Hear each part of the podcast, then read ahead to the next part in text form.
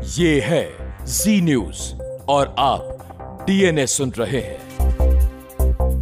अब हम इस हफ़्ते के सबसे बड़े विवाद का आपके लिए विश्लेषण करेंगे।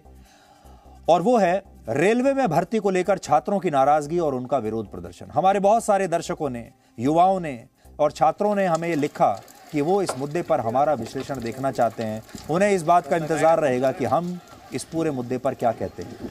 छात्रों का यह गुस्सा विपक्षी दलों के लिए भी एक नया टूल किट बन गया है और अब इस आंदोलन को राजनीतिक पार्टियों ने हाईजेक कर लिया है और वो अपनी राजनीति के लिए इन युवाओं का इस्तेमाल कर रही हैं और इसी फॉर्मूले के तहत आज बिहार में बंद बुलाया गया था।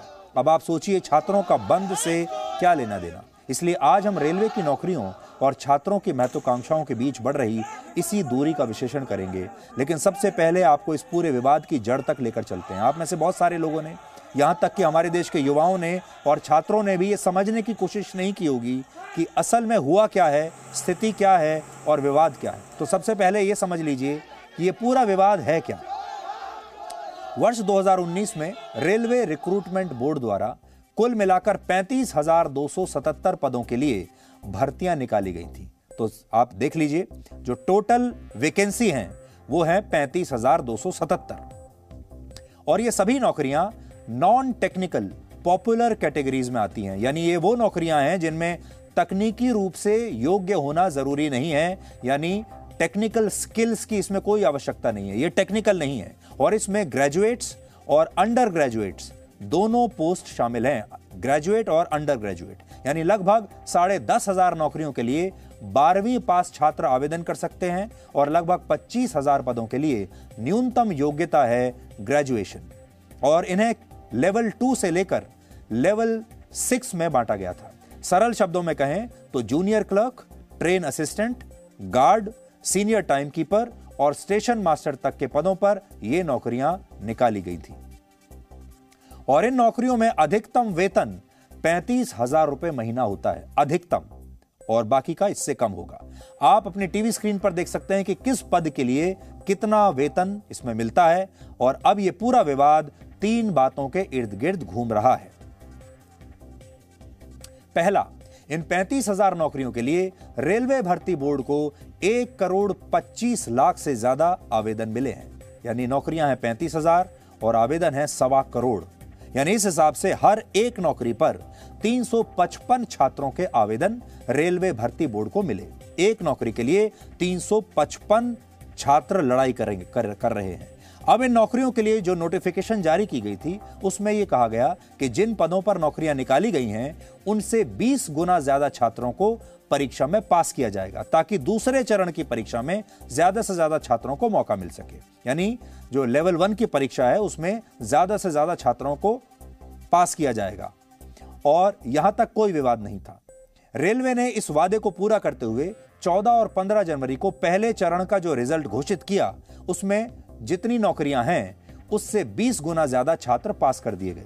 लेकिन विवाद इसकी प्रक्रिया को लेकर शुरू हुआ।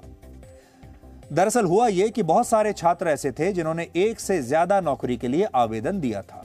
यानी एक छात्र कई पदों के लिए आवेदन दे रहा है। और जब पहले चरण की परीक्षा हुई तो इनमें से बहुत सारे छात्रों ने अलग अलग नौकरियों के लिए परीक्षा पास कर ली। लेकिन रेलवे ने ऐसे छात्रों को एक अभ्यर्थी नहीं माना। सरल शब्दों में कहें तो जैसे कोई छात्र चार पदों के लिए क्वालिफाई कर चुका है तो चार छात्र पास पास हुए माने गए। यानी छात्र तो एक ही है, जिसने चार पदों के लिए एग्ज़ाम क्वालिफाई कर लिया। लेकिन रेलवे के रिकॉर्ड के मुताबिक चार छात्र पास हुए हैं। और इसी वजह से छात्रों में परीक्षा के नतीजों को लेकर नाराज़गी बढ़ गई। छात्रों का आरोप है कि इस प्रक्रिया की वजह से संख्या में तो ज़्यादा छात्र पास हुए लेकिन वास्तविकता में ये छात्र 10 परसेंट ही हैं। यानी भारतीय रेल अगर 100 छात्रों को इसमें पास बता रहा है तो असलियत में वो 100 छात्र नहीं, बल्कि 10 ही छात्र हैं। ये वो 10 छात्र हैं जिन्होंने अलग अलग पदों के लिए एग्ज़ाम दिया और सारे क्लियर कर लिए। क्योंकि इनमें एक छात्र को अलग अलग पदों पर अलग अलग अभ्यर्थी के रूप में जोड़ा गया है। नाराज़गी की दूसरी वजह परीक्षा में हुई देरी है यानी विलंब है। इन नौकरियों के लिए 2019 में आवेदन मांगे गए थे और परीक्षा भी उसी वर्ष सितंबर महीने में होनी थी। लेकिन इसे कुछ कारणों से टाल दिया गया और बाद में दिसंबर 2020 से जुलाई 2021 के बीच देश भर में इस भर्ती के लिए पहले चरण की परीक्षा हुई। उसी परीक्षा के नतीजे 14 जनवरी 2022 को घोषित हुए हैं, यानी इसी महीने। और अब इसके दूसरे चरण की परीक्षा 15 फरवरी को होनी थी। लेकिन छात्रों के विरोध प्रदर्शन के कारण अब इस परीक्षा को भी टाल दिया गया है, आगे बढ़ा दिया गया है। रेलवे भर्ती बोर्ड का कहना है कि परीक्षा में देरी की वजह है, इन नौकरियों के लिए करोड़ों की संख्या में आए आवेदन। एक और बात, रेलवे बोर्ड ने 24 जनवरी को कहा था कि ग्रुप सी की लेवल वन की परीक्षा दो चरणों में होगी, जबकि छात्रों का कहना है कि सरकार दूसरी परीक्षा उन पर थोप रही है, क्योंकि नौकरियाँ निकालते समय इसका ज़िक्र पहले से किया नहीं गया था। यानी छात्र सोच रहे थे कि एक ही परीक्षा पास करनी होगी। अब सरकार कह रही है कि दो परीक्षाएँ पास करो। जबकि भारतीय रेल का कहना है कि छात्रों ने नोटिफिकेशन को ठीक से पढ़ा नहीं, क्योंकि उसमें इस बात का साफ़ साफ़ स्पष्ट रूप से उल्लेख किया गया है। और नाराज़गी की तीसरी वजह यह है कि ग्रेजुएट छात्रों ने भी जूनियर क्लर्क और टाइम कीपर की नौकरी के लिए आवेदन कर दिया है, जिसकी वजह से बारहवीं पास छात्रों को लगता है कि इससे उन्हें नौकरी मिलने की संभावनाएँ कम हो जाएँगी। यानी जिसकी मिनिमम क्वालिफिकेशन बारहवीं क्लास है पास होना चाहिए, उसमें जो ग्रेजुएट्स हैं, वो भी उसी नौकरी के लिए आवेदन कर रहे हैं। और अब ये छात्र चाहते हैं कि केंद्र सरकार ग्रेजुएट छात्रों को ऐसा करने से रोके और अलग अलग श्रेणी इसके लिए बना दी जाए। कुल मिलाकर कहें तो इस समस्या की जड़ में यह भर्ती नहीं है, बल्कि इन नौकरियों की भर्ती प्रक्रिया है और एक एक नौकरी के लिए लाइन में लगकर खड़े हुए सैकड़ों छात्र हैं। जब एक नौकरी के लिए साढ़े तीन सौ छात्र लड़ेंगे तो फिर यही होगा। और इस, इसी वजह से हाल ही में उत्तर प्रदेश और बिहार में छात्रों ने विरोध प्रदर्शन किया था और इस दौरान प्रयागराज में उन पर पुलिस ने लाठीचार्ज किया और पटना ने उन पर, पटना में भी उन पर वाटर कैनन का इस्तेमाल किया गया। हमें लगता है, पहली बात जो आज हम छात्रों से कहना चाहते हैं कि छात्रों पर ये बलपूर्वक कार्रवाई नहीं होनी चाहिए थी। ये छात्र हैं, ये हमारे देश का भविष्य हैं, ये कोई अपराधी नहीं है। ये कोई आतंकवादी नहीं है, ये किसी का कुछ लूट कर भागे नहीं, किसी का कुछ छीन कर भागे नहीं। अपना हक मांग रहे हैं और इनसे आराम से, प्यार से बात की जानी चाहिए थी, लाठी से नहीं। क्योंकि ये छात्र राजनीति करने के लिए सड़कों पर नहीं उतरे थे। ये तो सरकार से नौकरी मांग रहे थे।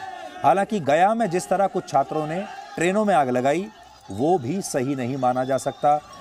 और यहाँ पर हम ये कहना चाहेंगे कि इन छात्रों को ऐसा काम नहीं करना चाहिए था। अगर आप उसी भारतीय रेल की ट्रेन में आग लगा रहे हैं और उसी में आपको नौकरी भी करनी है तो ये कैसे चलेगा? कि तो हम ऐसे छात्रों से कहना चाहते हैं कि इस तरह की हिंसा से बचिए। लेकिन इन छात्रों की बातें और इनकी आवाज़ आज पूरे देश को सबसे पहले सुननी चाहिए और फिर हम आगे की बात आपको बताएँगे।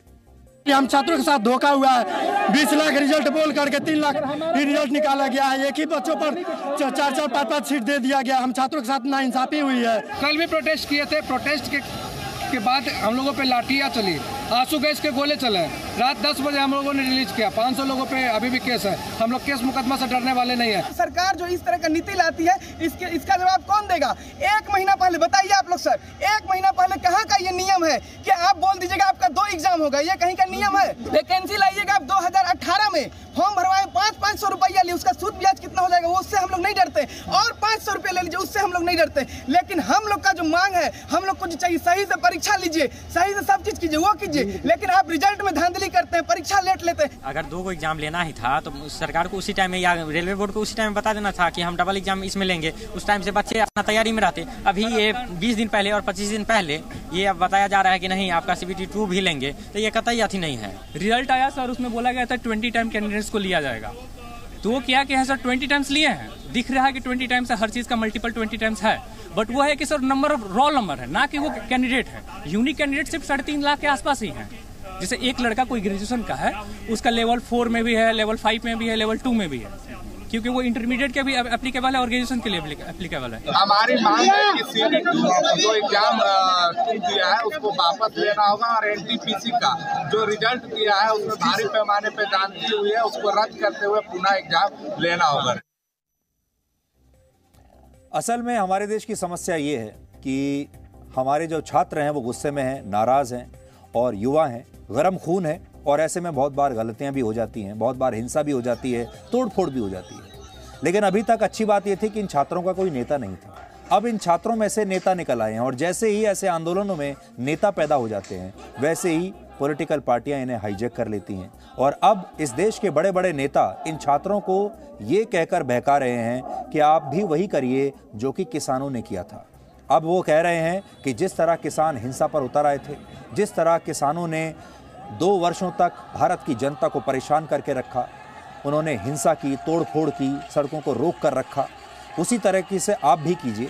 और एक ना एक दिन ये सरकार जैसे किसानों के सामने झुकी है, वैसे ही आपके सामने भी झुक जाएगी। ये कहकर इन छात्रों को भड़काया जा रहा है। अब आप सोचिए, इन छात्रों को आप देखिए, इन युवाओं को देखिए।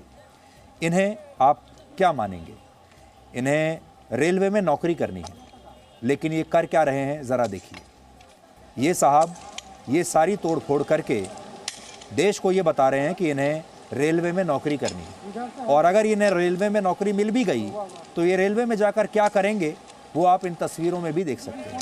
किस बेसिस पर इन्हें रेलवे में नौकरी चाहिए, आप खुद ही सोचिए। इस मामले में अब रेलवे ने भी पाँच सदस्यों वाली एक कमेटी बना दी है, जो एनटीपीसी और लेवल वन की परीक्षा में पास हुए और फेल हुए छात्रों से बात करके अपनी रिपोर्ट सरकार को सौंपेगी।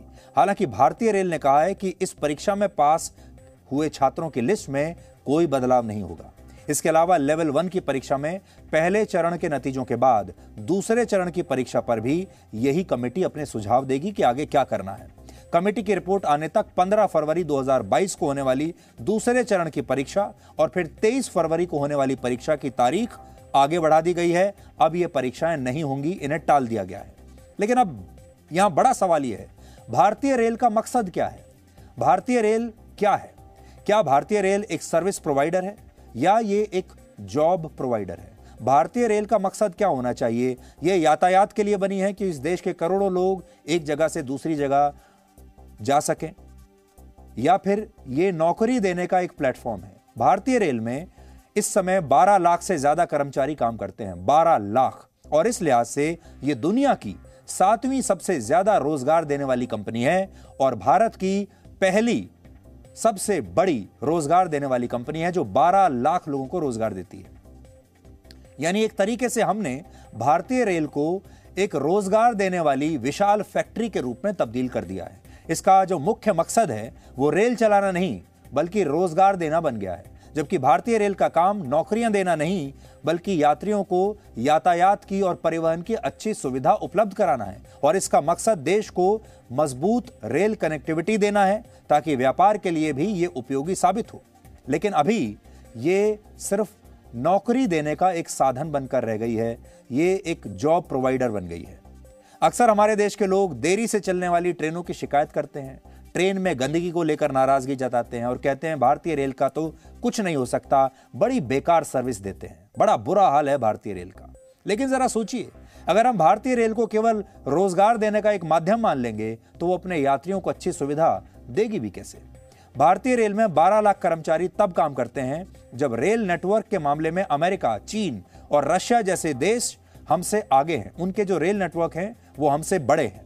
पूरी दुनिया में सबसे बड़ा ढाई लाख किलोमीटर लंबा रेल नेटवर्क अमेरिका के पास है। इसके बाद चीन में एक लाख किलोमीटर, रशिया में पिचासी हज़ार पाँच सौ किलोमीटर और भारत में सड़सठ हज़ार नौ सौ छप्पन किलोमीटर लंबा रेल नेटवर्क है।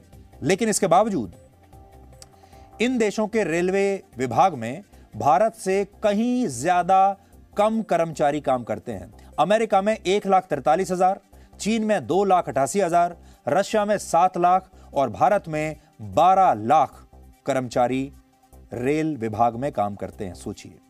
यानी कम कर्मचारी होने पर भी बाकी के देशों के पास भारत से कहीं ज़्यादा आधुनिक और ज़्यादा विकसित और ज़्यादा बड़ा रेल नेटवर्क है। इन देशों में हाई स्पीड रेल से लेकर बुलेट ट्रेन तक चलती हैं, जिनकी न्यूनतम स्पीड 300 किलोमीटर प्रति घंटा है, जबकि भारत को अब तक उसकी पहली बुलेट ट्रेन भी नहीं मिली है। और इस रफ्तार से ट्रेन चलाने का सपना तो बहुत दूर है।